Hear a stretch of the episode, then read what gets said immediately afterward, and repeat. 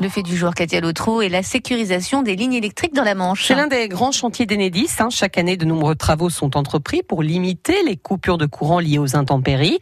Zoom ce matin sur le travail des agents, Benoît Martin. Ils sont environ 200 des agents d'Enedis répartis en cinquantaine sur le département qui quotidiennement interviennent sur le réseau pour le réparer mais aussi pour le moderniser. On prévoit que cette ligne-là est considérée comme fragile par cette technologie et on change par une technologie plus robuste. Nous sommes sur la commune nouvelle de Bricbec en Cotentin, au Vreto, à côté d'une ancienne ligne moyenne tension, a poussé ces derniers jours une nouvelle ligne plus robuste, souligne Albin Standera, responsable du réseau électrique dans la Manche. La dimension des câbles, son positionnement par rapport à la maison et surtout les, les végétations qui sont en dessous.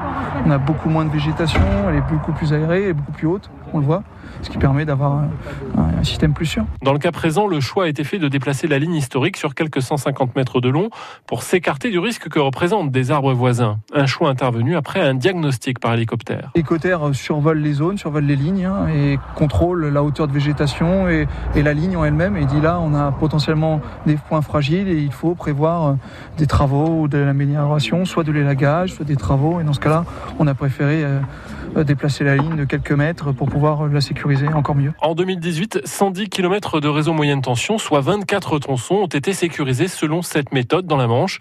L'autre méthode consistant en l'enfouissement des lignes. Julien Hilles est le délégué territorial d'Enedis pour le Cotentin. On est sur un programme exceptionnel d'investissement sur la Manche. On a un département qui, est venteux, qui, a des façades maritimes qui sont très importantes. Et de ce fait-là, on a, un programme exceptionnel d'investissement de 11 millions supplémentaires par rapport au programme annuel euh, qu'on peut avoir qui s'étale sur 4 ans et qui, va nous permettre de désensibiliser cette, euh, ce département euh, par rapport au, au coup de vent notamment. Ça fait partie de la modernisation du réseau pour, euh, pour améliorer la qualité de distribution pour les habitants de la Manche. Si les travaux d'enfouissement sont un peu plus coûteux, la sécurisation d'une ligne grâce au remplacement du réseau aérien existant est d'un rapport qualité-prix imbattable. Le chantier du Vreto permet ainsi de mettre à l'abri des coupures quelques 1000 foyers pour un investissement de seulement 11 000 euros.